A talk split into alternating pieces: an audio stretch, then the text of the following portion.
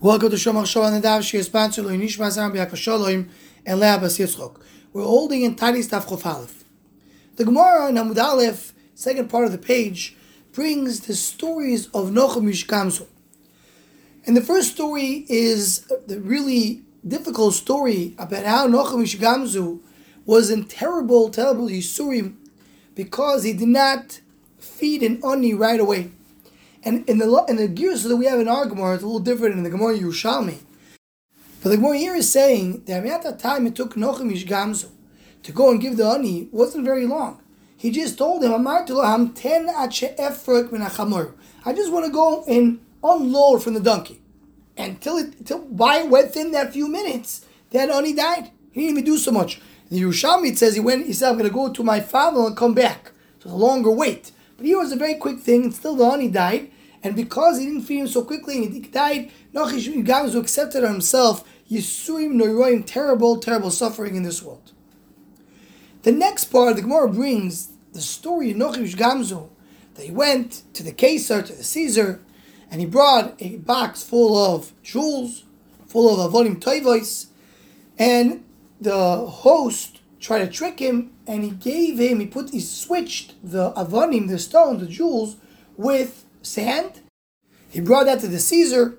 The Caesar thought that he was making fun of him. Came Milion Novi and said, try it out. It's probably the up for probably the sand of Avraham Avinu that turns to be a chitzim, turns to be arrows. And so happened, and that was the big nes to happen with Nachum Gamzu. Now, if you look at the gears of the Gemara, the Gemara has a girsa which comes in parentheses. This is Before he went to the Caesar, he realized that it's full of sand. We, in our Gemara, it's taken out, and instead of that, it says they didn't really know there was sand over there, because why would he bring the, the Caesar sand? But the Maharal in Siva Bitoch, it says that Nachum Gamzu saw that it was sand, and he brought the sand to the king, to the Caesar. He, that's what he brought. He actually knew it was sand. What's pshat in that? Says the Maharal, the Nachum Gamzu was the biggest person in Midas HaBitochon. He his gadlus was the fact he completely relied on Hashem. He did his hishtadlus. He went to the king. He saw that there was over here a change. He said, "Gam That's his whole thing. His whole thing is God. Whatever Kishbuch does, there's a reason for it. So if, if it was changed for sand, that means that's what it's supposed to be.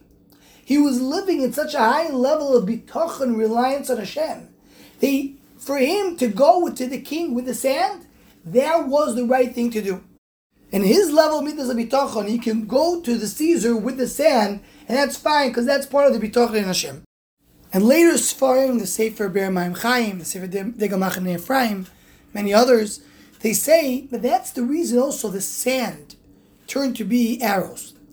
Because if when you're living in that level, that high level of bitachon in Hashem, that means you see in everything in the world the Yad Hashem beneath it. You see it there. You see the Baruch of the and everything. This really relates to Hanukkah because the whole idea of Hanukkah is to see the miracles that are hidden behind the scenes. We see the miracles. We see over here, Hakadosh Baruch is here. So when you take uh, you take sand and you go with the sand to the king, it's not just because the there was, will be miracles that happen because the sand is also Yad Hashem.